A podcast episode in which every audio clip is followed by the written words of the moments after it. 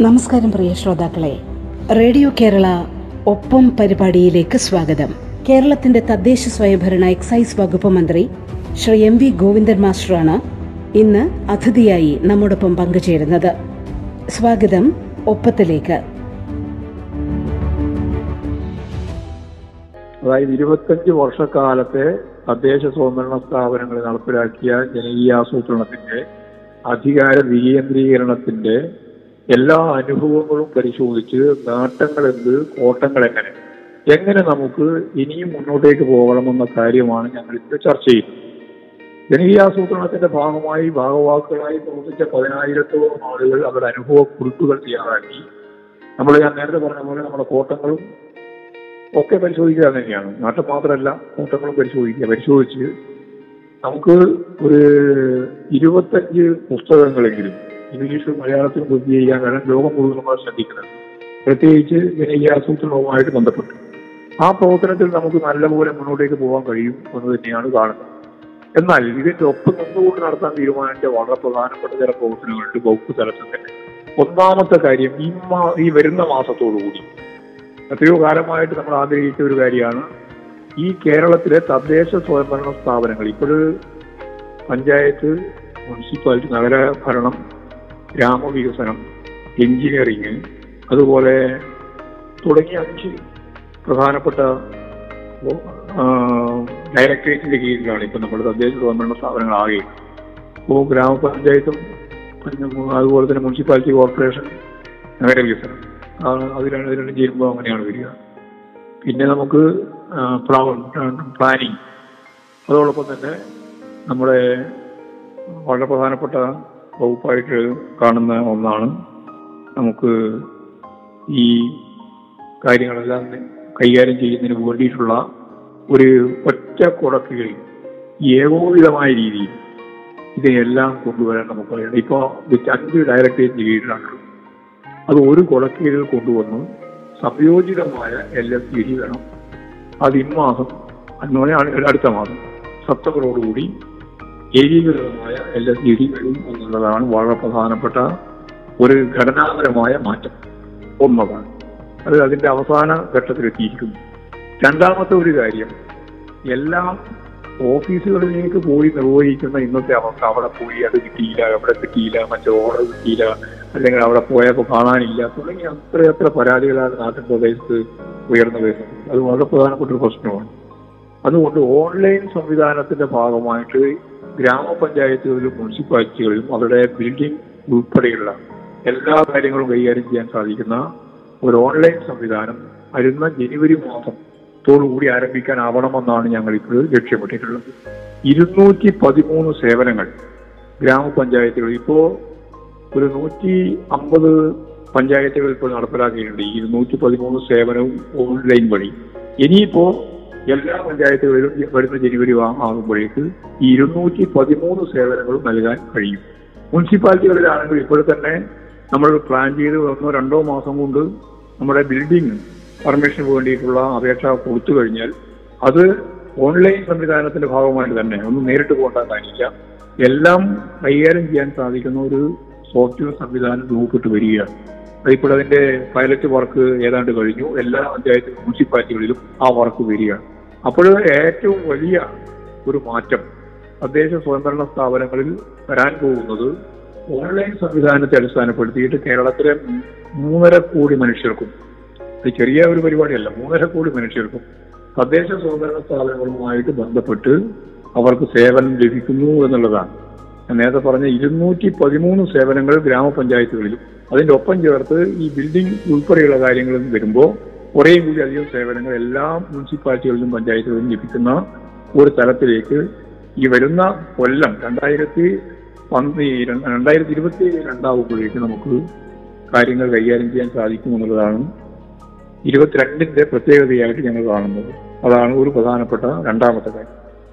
ഓരോ അതിദരിദ്രരെ കണ്ടെത്തുകയും അവരെ പൊതുസമൂഹത്തിന്റെ ഭാഗമായിട്ട് നയിക്കുകയും ചെയ്യുക എന്നുള്ളത് ഞങ്ങളുടെ പ്രധാനപ്പെട്ട ഒരു അജണ്ടയാണ്. പിണറായി ഗവൺമെന്റിന്റെ അതായത് ബഹുമാനപ്പെട്ട മുഖ്യമന്ത്രി തന്നെ മുൻകൈ എടുത്തുകൊണ്ട് ഒന്നാമത്തെ മന്ത്രിസഭാ യോഗത്തിലെടുത്ത തീരുമാനമാണ് അതിദരിദ്രരെ കണ്ടെത്താനുള്ള സർവേ. ആ സർവേ ഇപ്പോഴും അതിന്റെ പൈലറ്റ് വർക്ക് തുടങ്ങി. അത് ഇക്കൊല്ലം അവസാനിക്കുമ്പോഴേക്ക് അത് പൂർണമായിട്ടും ജനകീയമായി ഞാൻ നേരത്തെ പറഞ്ഞു ജനകീയമായ രീതിയിൽ ആ ലിസ്റ്റ് തയ്യാറാവും. ആ ലിസ്റ്റിൽപ്പെട്ടവർക്ക് പ്രത്യേകമായ പരിഗണനയോടെ പൊതുസമൂഹത്തിന്റെ ഭാഗമാക്കി ഉയർത്താനുള്ള പ്രവർത്തനം ഞങ്ങൾ അഞ്ച് കൊല്ലം കൊണ്ട് പൂർത്തിയാക്കാനാണ് ഉദ്ദേശിക്കുന്നത്. വളരെ പ്രധാനപ്പെട്ട മറ്റൊരു കാര്യം വാതിൽ പടി സേവനം നൽകുക എന്നുള്ളതാണ്. സേവനം വാതിൽ പടിക്കലെത്തിക്കുക ഇപ്പോൾ എൺപത് വയസ്സൊക്കെ കഴിഞ്ഞ പ്രായമുള്ള ആളുകളുള്ള കാരണം ആയുസ് വളരെ കൂടുതലുള്ള ഒരു ജനതയാണ് കേരളത്തിലുള്ളത് ആ ഒരു ദൈർഘ്യം കൂടുതലാണ്. അത് ഇന്ത്യയിൽ ഒരു സംസ്ഥാനത്തോട് തളപിടിക്കാൻ സാധിക്കുന്നതല്ല. ഒരു സംസ്ഥാനത്തിന് കളപിടിക്കാൻ സാധിക്കുന്നതല്ല ലോകത്തിലെ വികസിത രാജ്യങ്ങളുമായിട്ടാണ് കേരളം മത്സരിക്കുന്നത്. അപ്പോൾ ശരാശരി എൺപത് എൺപത്തഞ്ച് വയസ്സിലേക്ക് എത്തിയിരിക്കുക. അപ്പോൾ ആ പ്രായമുള്ളവർക്ക് ചിലപ്പോൾ സാമ്പത്തിക ശേഷി ഉണ്ടാവും. അതുപോലെ തന്നെ മറ്റ് കഴിവുണ്ടാവും. വളരെ വളരെ അവശമായ സ്ഥിതിയായിരിക്കും സാമ്പത്തികമായി പിന്നോക്കമായിരിക്കും ഇതെല്ലാം കണക്കെടുത്തുകൊണ്ട് ഓരോ വീടും കൃത്യമായി കണക്കാക്കി ആ വീടിന്റെ മുമ്പിൽ ആ വീട്ടിൽ എന്തെന്ത് ആവശ്യകതയാണോ എന്ത് സേവനമാണോ അവർക്ക് വേണ്ടത് അത് നൽകാൻ വേണ്ടിയുള്ള ഒരു പൈലറ്റ് വർക്ക് ഇപ്പോൾ ആരംഭിച്ചു. അമ്പത് തദ്ദേശ സ്വയംഭരണ സ്ഥാപനങ്ങളിൽ പൈലറ്റ് വർക്ക് തുടങ്ങി. അത് എല്ലാ പഞ്ചായത്തിലും മുനിസിപ്പാലിറ്റിയിലും കോർപ്പറേഷനിലും പൂർത്തിയാക്കുന്നതോടുകൂടി അടുത്ത കൊല്ലം ഞാൻ നേരത്തെ പറഞ്ഞ പോലെ ഇക്കൊല്ലം പൂർത്തിയായി അടുത്ത കൊല്ലത്തോടുകൂടി ഈ വാതിൽ പഠിക്കൽ സേവനം നൽകാൻ കഴിയുന്ന സംവിധാനം ഗ്രാമപഞ്ചായത്തുകളിലെയും വാർഡുകളിലെയും എന്ന് പറഞ്ഞാൽ മുനിസിപ്പാലിറ്റിയിലെയും കോർപ്പറേഷന്റെയും വാർഡ് തലത്തിലും സന്നദ്ധ പ്രവർത്തകരെയും അതുപോലെ തന്നെ ആശാ വർക്കർമാരെയും എല്ലാം ഉൾപ്പെടുത്തിക്കൊണ്ടുള്ള ഒരു ടീം സദാ ജാഗ്രതയോടുകൂടി തയ്യാറായി വരുന്ന ഒരവസ്ഥ ഉണ്ടാകാൻ പോവാണ് അത് ഇന്ത്യയ്ക്ക് മാതൃകയാവുന്ന ഒരു പദ്ധതിയായിരിക്കും ഈ വാതിൽപ്പടി സേവനം എന്നുള്ള കാര്യത്തിൽ ഒരു സർപ്പവും ആർക്കും ഉണ്ടാവില്ല ഉണ്ടാവേണ്ടതില്ല. അത് പ്രായോഗികമാവണമെങ്കിൽ ഈ പൈലറ്റ് വർക്ക് കഴിഞ്ഞ് അടുത്ത കൊല്ലമാകുമ്പോഴേക്കും നമുക്ക് അതിന്റെ പ്രവർത്തനം പൂർണമായ അർത്ഥത്തിൽ തുടങ്ങാൻ കഴിയും എന്ന് തന്നെയാണ് പ്രതീക്ഷിക്കുന്നത്. മറ്റൊരു കാര്യം നമ്മുടെ കായിക സാംസ്കാരിക മേഖല ഉൾപ്പെടെയാണ്. ഇതിൽ തദ്ദേശ സ്വയംഭരണ സ്ഥാപനങ്ങൾക്ക് സ്പോർട്സ് മേഖലയിൽ അതിന്റെ സ്പോർട്സ് കൗൺസിലിന്റെ ബൈലോ അനുസരിച്ച് തന്നെ സ്പോർട്സ് കൗൺസിലുകൾ രൂപീകരിക്കാൻ അവകാശം. പക്ഷെ ഇപ്പോഴില്ല. എവിടെയും കാര്യമായിട്ട് വർക്ക് ചെയ്യുന്നില്ല. അപ്പൊ ഞങ്ങൾ തീരുമാനിച്ചത് എല്ലാ പഞ്ചായത്തിലും മുനിസിപ്പാലിറ്റിയിലും കോർപ്പറേഷനിലും സ്പോർട്സ് കൗൺസിലുകൾ വേണം അപ്പോഴാണ് ഗ്രൗണ്ടിന്റെ പ്രശ്നം വരിക. നൂറ്റി അറുപത്തൊൻപത് ഗ്രാമപഞ്ചായത്തുകളിൽ ഇപ്പോഴും സ്വന്തമായിട്ട് ഗ്രൗണ്ട് ഇല്ല. അപ്പോൾ ഗ്രൗണ്ട് ഉണ്ട് എന്ന് പറയുന്ന സ്ഥലത്തും ആ ഗ്രൗണ്ട് ഫലപ്രദമായി കായിക പ്രവർത്തനങ്ങൾ കൊണ്ട് ഉപയോഗിക്കാൻ തക്ക രീതിയിൽ കൂടുതലല്ല. അപ്പോൾ കേരളത്തിലെ എല്ലാ ഗ്രാമപഞ്ചായത്തിലും മുനിസിപ്പാലിറ്റികളിലും നമുക്ക് ഗ്രൗണ്ട് വേണം. അടിസ്ഥാനപരമായിട്ടുള്ള പ്രവർത്തനങ്ങൾ നടത്താൻ കായിക പ്രവർത്തനങ്ങൾ നടത്താൻ വളരെ ഫലപ്രദമായ രീതിയിലുള്ള ഗ്രൗണ്ട് അവിടെ ആണുങ്ങളും അതുപോലെ പെണ്ണുങ്ങളും യുവതികളും യുവാക്കളും കുട്ടികളും ഒക്കെ അവരുടെ ശാരീരികമായ ശേഷി വർദ്ധിപ്പിക്കുന്നതിന് വേണ്ടിയുള്ള പ്രത്യേക കരുതലോടുകൂടിയുള്ള പ്രവർത്തനം വേണമെന്ന് തന്നെയാണ് കാണുന്നത്. മയക്കുമരുന്ന് ഉൾപ്പെടെയുള്ള നിരവധിയായ കാര്യങ്ങൾ കേരളത്തിന്റെ സാമൂഹിക ജീവിതത്തെ ബാധിക്കുന്ന രീതിയിൽ ഇവിടെ നമ്മൾ മനസ്സിലാക്കിക്കൊണ്ടിരിക്കുകയാണ് വാർത്തകളിൽ കണ്ടുകൊണ്ടിരിക്കുകയാണ് കേട്ടുകൊണ്ടിരിക്കുകയാണ്.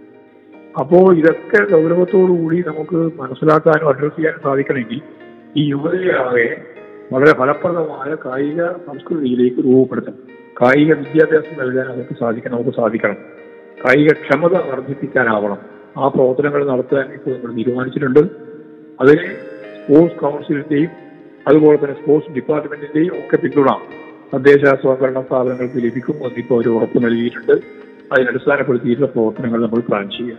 മറ്റൊന്ന് ടൂറിസവുമായിട്ട് ബന്ധപ്പെട്ടതാണ്. കേരളം ആകെ എടുത്ത് പരിശോധിച്ചിട്ട് ഒരു ടൂറിസ്റ്റ് പോയിന്റാണ്. കേരളം ആകെ ആ കേരളത്തിൽ ആയിരക്കണക്കിന് ടൂറിസ്റ്റ് കേന്ദ്രങ്ങൾ രൂപപ്പെടുത്താൻ നമുക്കാവും. അത് വെച്ച് നോക്ക് ഒരു തദ്ദേശ സ്വയംഭരണ സ്ഥാപനത്തിൽ എന്ന് പറഞ്ഞാൽ ഒരു പഞ്ചായത്തിൽ ഒരു ടൂറിസ്റ്റ് കേന്ദ്രം രൂപപ്പെടുത്താൻ നമുക്കാവണം.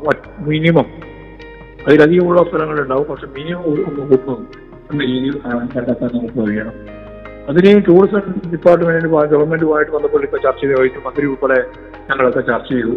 അതിന്റെ ഭാഗമായിട്ട് അറുപത് ശതമാനത്തോളം ഫണ്ട് അവർക്ക് നൽകാൻ കഴിയും. അത് മെയിന്റെയിൻ ചെയ്ത് മുമ്പോട്ടേക്ക് കൊണ്ടുപോകാനും ബാക്കിയുള്ള കാര്യങ്ങൾ കണ്ടെത്താനും തദ്ദേശ സ്വയംഭരണ സ്ഥാപനങ്ങൾ കൂടി ശ്രമിച്ചാൽ ഈ കേരളത്തിൽ എല്ലാ പഞ്ചായത്തിലും ഒരു ആഭ്യന്തരമായാലും വിദേശമായാലും അവരെല്ലാം സ്വാധീനിക്കാൻ സാധിക്കുന്ന രീതിയിലുള്ള ടൂറിസം പോയിന്റുകൾ ഡെവലപ്പ് ചെയ്തു വരാൻ പോവുകയാണ്. അതിപ്പോൾ അടിസ്ഥാനപരമായി തീരുമാനിച്ചു കഴിഞ്ഞു. ഇതേപോലെ വളരെ പ്രധാനപ്പെട്ട രണ്ട് കാര്യങ്ങൾ കൂടി നമ്മൾ ആലോചിച്ചിട്ടുണ്ട്. ഒന്ന് സ്ത്രീ പീഡനത്തിനെതിരായിട്ടുള്ള ഞാൻ നേരത്തെ പറഞ്ഞല്ലോ സ്ത്രീകൾക്കെതിരായിട്ട് വരുന്ന കടന്നാക്രമങ്ങളിൽ അതിനെ പ്രതിരോധിക്കുന്നതിന് കുടുംബശ്രീയെ ഉൾപ്പെടെ ചേർത്തുകൊണ്ടുള്ള പ്രവർത്തനം നമ്മൾ നടത്തുന്നുണ്ട്. അതിന് പുറമെ എല്ലാ വാർഡുകളിലും പഞ്ചായത്തിലും വാർഡുകളിലും ജാഗ്രതാ സമിതികൾ രൂപീകരിച്ചിരുന്നു മുമ്പേ രൂപീകരിച്ചിരുന്നു പക്ഷെ പലതും പ്ര- പ്രവർത്തിക്കുന്നില്ല ഇപ്പോൾ പുനഃസംഘടിപ്പിക്കുക അതിനെ ജാഗ്രതപ്പെടുത്തണം ഒന്നുകൂടി ജാഗ്രതപ്പെടുത്തണം. രണ്ട് തരത്തിലുള്ള പ്രവർത്തനങ്ങൾ നടത്താൻ നമുക്ക് അതിന്റെ ഭാഗമായിട്ട് സാധിക്കും. ഒന്ന് നമുക്കെല്ലാം അറിയുന്നത് പോലെ ഈ പറയുന്ന രീതിയിൽ ജാഗ്രതയോടുകൂടി പ്രവർത്തിക്കുന്നു. അത് ആരോഗ്യ പ്രവർത്തകരുണ്ടാവും സാമൂഹ്യ പ്രവർത്തകരുണ്ടാവും സന്നദ്ധ പ്രവർത്തകരുണ്ടാവും ഇവരെല്ലാം ഉൾച്ചേർത്തിക്കൊണ്ടാണ് ഈ ജാഗ്രതാ സമിതികൾ രൂപീകരിച്ചിട്ടുള്ളത്. തദ്ദേശ സ്വയംഭരണ സ്ഥാപനങ്ങളിലെ പ്രതിനിധികൾ അതിന്റെ പ്രധാനപ്പെട്ട ചുമതലക്കാരാണ് അപ്പോൾ അവർക്ക് സ്ത്രീ പീഡനം ഉൾപ്പെടെയുള്ള പ്രശ്നങ്ങൾ വരുമ്പോൾ അതിനെ പ്രതിരോധിക്കാനുള്ള വളരെ ഫലപ്രദമായ ഇടപെടൽ നടത്താം. വനിതാ കമ്മീഷനുമായിട്ട് അതിന് ബന്ധപ്പെട്ട് അവർ അവരുമായിട്ട് ആരും ആലോചിച്ചിട്ടാണ്. അതേപോലെ തന്നെ വളരെ പ്രധാനപ്പെട്ടതാണ് മയക്കുമരുന്നിനെതിരായിട്ടുള്ള പ്രതിരോധം. എല്ലാ ഗ്രാമീണ മേഖല ഉൾപ്പെടെ വാർഡ് തലത്തിൽ വിമുക്തി എന്ന ഇപ്പോഴെ തന്നെ പ്രവർത്തിച്ചുകൊണ്ടിരിക്കുന്ന ആ സംവിധാനത്തിന്റെ താഴെ തലത്തിലുള്ള പ്രവർത്തനം ശക്തിപ്പെടുത്താൻ നമുക്ക് കഴിയണം.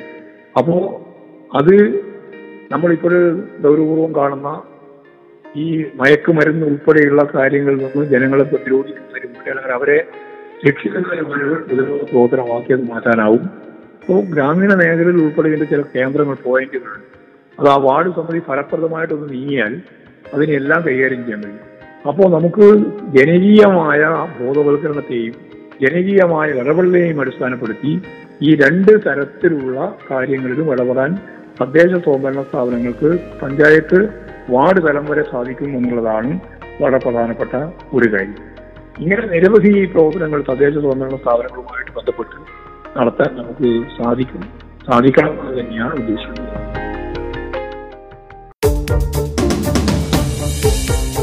നിങ്ങൾ കേൾക്കുന്നത് ഒപ്പം. കേരളത്തിന്റെ തദ്ദേശ സ്വയംഭരണ എക്സൈസ് വകുപ്പ് മന്ത്രി ശ്രീ എം വി ഗോവിന്ദൻ മാസ്റ്ററാണ് അതിഥിയായി പങ്കുചേരുന്നത്. ഒപ്പത്തിൽ ഇടവേള.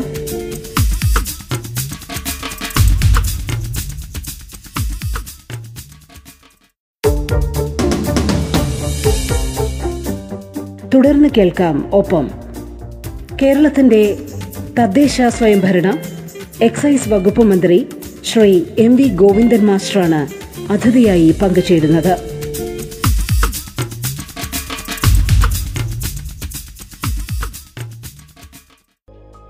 മിനിസ്റ്ററൊപ്പം എക്സൈസ് വകുപ്പിന്റെ ചുമതലയും അങ്ങയ്ക്കുണ്ട്. കോവിഡ് കാലത്ത് എക്സൈസ് വകുപ്പിന്റെ പ്രവർത്തനം വലിയ വെല്ലുവിളികൾ സൃഷ്ടിക്കുന്ന ഒരു കാര്യം തന്നെയാണോ? എക്സൈസ് വകുപ്പിന്റെ പ്രവർത്തനവും ഇപ്പോഴ് നല്ല രീതിയിൽ തന്നെയാണ് മുന്നോട്ടേക്ക് പോകുന്നത്. ഈ ഓണം സീസൺ വന്നപ്പോൾ കള്ള രീതിയിലുള്ള കള്ളത്തരത്തിന്റെ ഭാഗമായിട്ട് വരുന്ന കള്ളവാറ്റ് ഉൾപ്പെടെയുള്ള മയക്കുമരുന്ന് ഉൾപ്പെടെയുള്ള വലിയ രീതിയിലുള്ള ഒഴുക്കിനുള്ള സാധ്യതയെ നല്ലതുപോലെ എക്സൈസ് നടന്നിട്ടുണ്ട്. ഫലപ്രദമായിട്ട് റെയ്ഡും അതിനടിസ്ഥാനപ്പെടുത്തിയുള്ള പരിപാടികളും ഒക്കെ നടത്തിയപ്പോൾ വലിയ കുഴപ്പമില്ലാതെ നമുക്കതിനെ പ്രതിരോധിക്കാൻ സാധിച്ചു ഇനിയും അത് ശക്തിയായിട്ട് കൊണ്ടുപോകണമെന്ന് ഞാൻ ഉദ്ദേശിക്കുന്നു. അങ്ങനെ ശക്തിയായിട്ട് കൊണ്ടുപോകുമ്പോൾ അതിന്റെ അകത്ത് തന്നെ ചില പ്രശ്നങ്ങൾ വരുന്നുണ്ട്. ആ പല പ്രശ്നങ്ങളോട് ഒരു വിട്ടുവീഴ്ചയും ചെയ്യാൻ ഗവൺമെന്റ് തയ്യാറില്ല കർശനമായ നിലപാട് തന്നെ എക്സൈസ് ഉദ്യോഗസ്ഥന്മാർ ഉൾപ്പെടെയുള്ള ആളുകളുടെ സമീപനത്തിന്റെ ഭാഗമായിട്ടുണ്ടായ വരുന്ന വരുന്ന പ്രശ്നങ്ങളോട് കൃത്യമായ നിലപാട് സ്വീകരിച്ച് മുമ്പോട്ടേക്ക് അതിൽ അഴിമതിയായ നിരക്കളില്ല കാര്യക്ഷമത ഇല്ലാത്ത നിലയിലുള്ള കാര്യങ്ങൾ കൈകാര്യം ചെയ്താൽ ഉൾപ്പെടെ കർശനമായ നടപടിക്ക് നിലപാടുകൾ എടുത്തുകൊണ്ട് മുമ്പോട്ടേക്ക് പോകുന്ന സമീപനമാണ് എക്സൈസ് സ്വീകരിച്ചിട്ടുള്ളത്. വിമുക്തി എന്ന പ്രസ്ഥാനം. അതായത് മദ്യവർജന നിലപാടാണ് അടുത്തപ്പെട്ട ജനാധിപത്യ മുന്നണി ഗവൺമെന്റിന്റെ മദ്യം കഴിക്കുന്നവർക്ക് കഴിക്കാം കഴിക്കാതിരിക്കുന്നവർക്ക് കഴിക്കാതെ ഇരിക്കാം കഴിക്കാതിരിക്കുന്നതിനുള്ള ബോധവൽക്കരണം നടത്തുക. ഇതാണ് രണ്ടും ചേർന്നുകൊണ്ടാണ്. അതിന്റെ ഒരു ഭാഗമാണ് വിമുക്തി എന്ന പ്രസ്ഥാനത്തിന്റെ അടിസ്ഥാനം. അപ്പോൾ അത് നന്നായിട്ട് ഇപ്പോൾ ഈ എഡിഷൻ സെന്റർ ഉൾപ്പെടെ എല്ലാ ജില്ലാ കേന്ദ്രങ്ങളും ജില്ലയിലും ഇപ്പോൾ രൂപപ്പെട്ട് വന്നിട്ടുണ്ട്. അതിനെയും വികസിപ്പിക്കണമെന്നുള്ള അഭിപ്രായം പൊതുവായിട്ട് വരികയാണ്.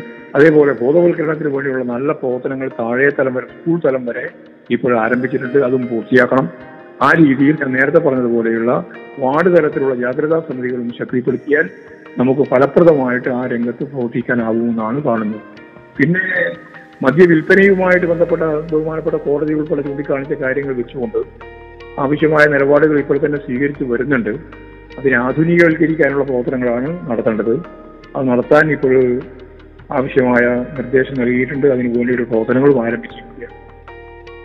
മിനിസ്റ്റർ ഈ ഓൺലൈൻ മദ്യവിൽപ്പനയുടെ കാര്യത്തിൽ എത്ര കണ്ട പുരോഗതിയാണ് ഇപ്പോൾ ഈ കോവിഡ് കാലത്ത് വന്നിരിക്കുന്നത്? ഇപ്പോൾ പണം കൊടുത്ത് ഓൺലൈനിലൂടെ മദ്യം വാങ്ങാം. അങ്ങനെയുള്ള സംവിധാനം കൊണ്ടുവന്നതായി അടുത്തിടെ നമ്മൾ വായിച്ചു. അതിന്റെ പുരോഗതി എത്ര കണ്ടാണ് നടപ്പിലാക്കുന്നത്? ഇപ്പോൾ ഇപ്പോ ഈ സുപ്രീം കോടതി അല്ല ഹൈക്കോടതിയൊക്കെ ഇടപെട്ടതിന്റെ ഭാഗമായിട്ട് അതായത് ഈ കൗണ്ടറുകളുടെ എണ്ണം വർദ്ധിപ്പിക്കണം. അതിപ്പോ എല്ലാ സ്ഥലത്തും ഒരുപോലെ സൗകര്യങ്ങളില്ല. ആ സൗകര്യങ്ങളിൽ ഉണ്ടാക്കാൻ തന്നെയാണ് പോകുന്നത്.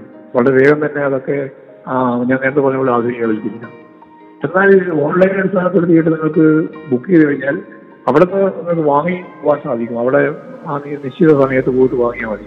അപ്പൊ ചെയ്ത് നിൽക്കേണ്ട കാര്യമില്ല. ക്യൂ നിൽക്കുന്നവർക്ക് നല്ല അച്ചടക്കത്തോടു തന്നെയാണ് കീ നിൽക്കുന്നത്. അതിനുള്ള സൗകര്യം ഫലപ്രദമാക്കി ഉണ്ടാക്കണം എന്നുള്ളതാണ്. അത് ഉണ്ടാകാനാണ് ഇപ്പം കണ്ടിട്ടുള്ളത്. കോടതിയോട് തന്നെ ആ കാര്യം പറഞ്ഞിട്ടുണ്ട്. മിനിസ്റ്റർ അതുപോലെ തന്നെയാണ്. ഇപ്പോൾ സർക്കാരിന്റെ വലിയ നികുതി വരുമാനത്തിന്റെ മാർഗം കൂടിയാണിത്. മദ്യ വിൽപ്പനയുമായി ബന്ധപ്പെട്ട പ്രവർത്തനങ്ങളും മറ്റു കാര്യങ്ങളും. അതും മദ്യവർജനവും എങ്ങനെയാണ് കൃത്യമായി ബാലൻസ് ചെയ്യുക മിനിസ്റ്റർ? അത് എക്സ്പ്ലെയിൻ ചെയ്യുക.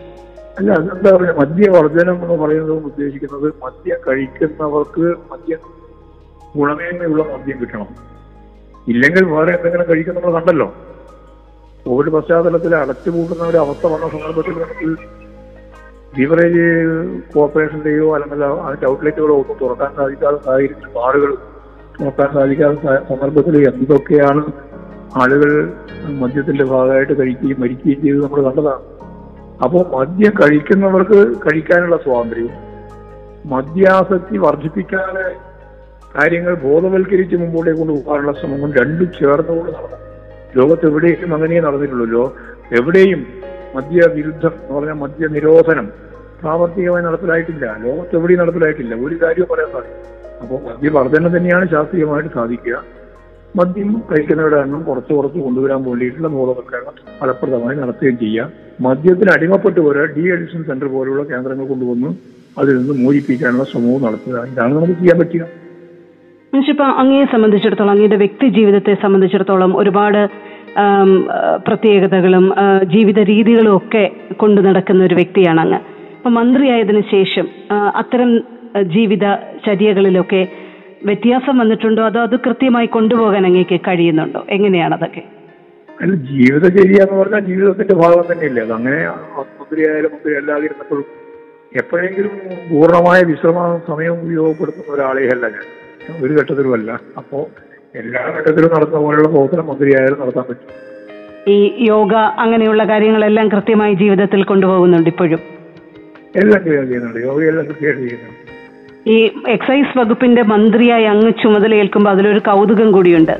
മദ്യം ഉപയോഗിക്കാത്ത ഒരു വ്യക്തി കൂടിയാണ്. എങ്ങനെയാണ് ആ ഒരു കൗതുകത്തെ അങ്ങ് കാണുന്നത്? അല്ല അതിപ്പോ ഈ സമൂഹത്തിലല്ലേ നമ്മളൊക്കെ ജീവിച്ചുകൊണ്ടിരിക്കുന്നത്? ഈ സമൂഹത്തിൽ നിന്ന് തന്നെയാണല്ലോ നമ്മളൊക്കെ രൂപപ്പെട്ട് വളർന്നു വരികയും ചെയ്തിട്ടുള്ളത്. അതുകൊണ്ട് ജീവിതത്തിൽ ഒരിക്കലും മദ്യം ഉപയോഗിക്കാത്ത ഒരാൾക്ക് എക്സൈസ് വകുപ്പ് കൈകാര്യം ചെയ്യുന്നതിൽ പ്രയാസം. മനുഷ്യ അതുപോലെ തന്നെയാണ്. ഇതൊരു തുടർച്ച ഗവൺമെന്റ് കൂടിയാണ്. കേരളത്തിന്റെ രാഷ്ട്രീയത്തിൽ ഒരു വളരെ വലിയ പ്രത്യേകത കൂടിയാണ്. ഈ ഒരു വലിയ ചരിത്ര നേട്ടത്തിന്റെ ഭാഗമായി നിൽക്കുമ്പോൾ എന്താണ് അങ്ങയുടെ മനസ്സിൽ പെട്ടെന്ന് വരുന്നത്? കൂടുതൽ ജാഗ്രതയാണോ? അതോ വലിയ ഉത്തരവാദിത്വം ജനങ്ങളെ ഏൽപ്പിച്ചു എന്നുള്ള വിശ്വാസമാണോ? എങ്ങനെയാണ് അതിനെ അങ്ങ് സ്വീകരിക്കുന്നത്? കൂടുതൽ ജാഗ്രതയാണ് നമുക്ക് ആവശ്യം. നമ്മൾ തന്നെ ഇടതുപക്ഷ ജനാധിപത്യ മുന്നണിയെ സംബന്ധിച്ചുള്ള ആദ്യത്തെ ഒരു ധാരണ ജനങ്ങൾക്ക് ആശ്വാസം നൽകാൻ കഴിയുന്ന ഒരു ഗവൺമെന്റാണ്. ഗവൺമെന്റ് എന്നാണ് ഇപ്പോഴും നമ്മുടെ അനുഭവത്തിന്റെ വെളിച്ചത്തിൽ കേവലമായ ആശ്വാസ നടപടി നടപടികൾ മാത്രമല്ല മൗലികമായ ഒരുപാട് കാര്യങ്ങൾ നമുക്ക് ചെയ്യാനാവും. അത് ചെയ്യാനുള്ള സാധ്യത ഈ ഗവൺമെന്റ് സംവിധാനത്തിന്റെ ഭാഗമായിട്ട് നമുക്കുണ്ട്. ഫെഡറൽ സംവിധാനത്തിന്റെ പ്രശ്നം നമ്മളിപ്പോൾ അഡ്രസ് ചെയ്യുന്നതാണ്.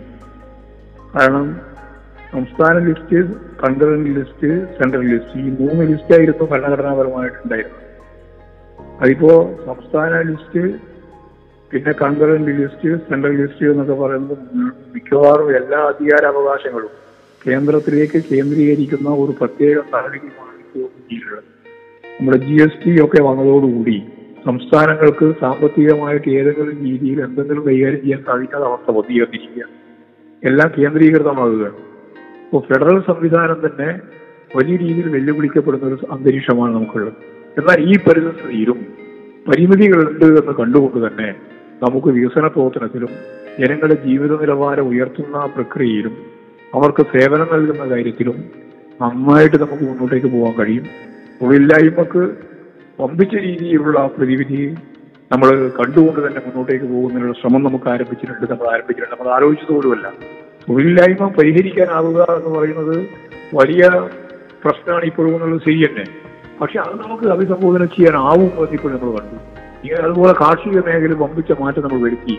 ജന്മിത്വം അവസാനിപ്പിക്കാൻ കേരളത്തിലെ ഇടതുപക്ഷ ഗവൺമെന്റിന്റെ കാലത്ത് സാധിച്ചു. ഇങ്ങനെയെല്ലാമുള്ള നിരവധി കാര്യങ്ങൾ നമുക്ക് മൗലികമായ മാറ്റം തന്നെ വരുത്തുന്നതിന് വേണ്ടി സാധിക്കുന്നുണ്ട് എന്നുള്ളത് കൂടി കണ്ടുകൊണ്ട് വേണം പരിമിതിയെയും ഈ അവസരത്തെയും ഫലപ്രദമായി മനസ്സിലാക്കി ഗവൺമെന്റ് മുന്നോട്ടേക്ക് പോകാൻ ജനങ്ങൾക്ക് ഗുണമേന്മയുള്ള ജീവിതം നയിക്കാൻ പ്രാപ്തമായ പശ്ചാത്തലം ഒരുക്കുക എന്നുള്ളതാണ് ഇടതുപക്ഷ ജനാധിപത്യമാണ് ഈ ഗവൺമെന്റ് ഉദ്ദേശിക്കുന്നത്. അത് നമുക്ക് ഫലപ്രദമായിട്ട് കൈകാര്യം ചെയ്യാനുള്ള ജാഗ്രത ഗൗരവം ഗവൺമെന്റിന് ഉണ്ട്. ആ ഗവൺമെന്റ് ആ രീതിയിൽ മുന്നോട്ടേക്ക് പോകും. അഴിമതിക്കെതിരായ അതിനിശ്ചിതമായ ഒരു സമരം തന്നെയാണ് ഞങ്ങൾ ഉദ്ദേശിക്കുന്നത്. അഴിമതി അവസാനിപ്പിക്കുക എന്നുള്ളത് പൂർണമാവുമെന്ന് ഞങ്ങൾ വിശ്വസിക്കുന്നില്ല. എങ്കിൽ പോലും ഗവൺമെന്റ് തലത്തിലുള്ള എന്ന് പറഞ്ഞാൽ രാഷ്ട്രീയ അഴിമതി അവസാനിപ്പിച്ചിട്ടുണ്ട്. ഇനി ഉദ്യോഗസ്ഥ തലത്തിലുള്ള അഴിമതി അവസാനിപ്പിക്കത്തക്ക രീതിയിലുള്ള നിലപാടുകളാണ് സ്വീകരിക്കേണ്ടത്. വ്യക്തിപരമായ അഴിമതി മാത്രമല്ല അതിനുള്ള സാധ്യത ഒഴിവാക്കണം. ആ രീതിയിലുള്ള പ്രവർത്തനമാണ് ഇപ്പോൾ ഗവൺമെന്റ് നടപ്പിലാക്കിക്കൊണ്ടിരിക്കുന്നത്. തീർച്ചയായിട്ടും അങ്ങയുടെ അനുഭവ സമ്പത്തും അങ്ങയുടെ വൈദഗ്ധ്യവുമെല്ലാം ആ മേഖലയിലേക്ക് കൂടി വ്യാപരിക്കാൻ കൊണ്ടുവരാൻ ഇടയാകട്ടെ. ഇത്രയും നേരം റേഡിയോ കേരളയിൽ ഒപ്പത്തിൽ അങ്ങയുടെ കാഴ്ചപ്പാടുകൾ വകുപ്പുമായി ബന്ധപ്പെട്ട കാഴ്ചപ്പാടുകൾ പങ്കുവച്ചതിന് വളരെ നന്ദി മിനിസ്റ്റർ.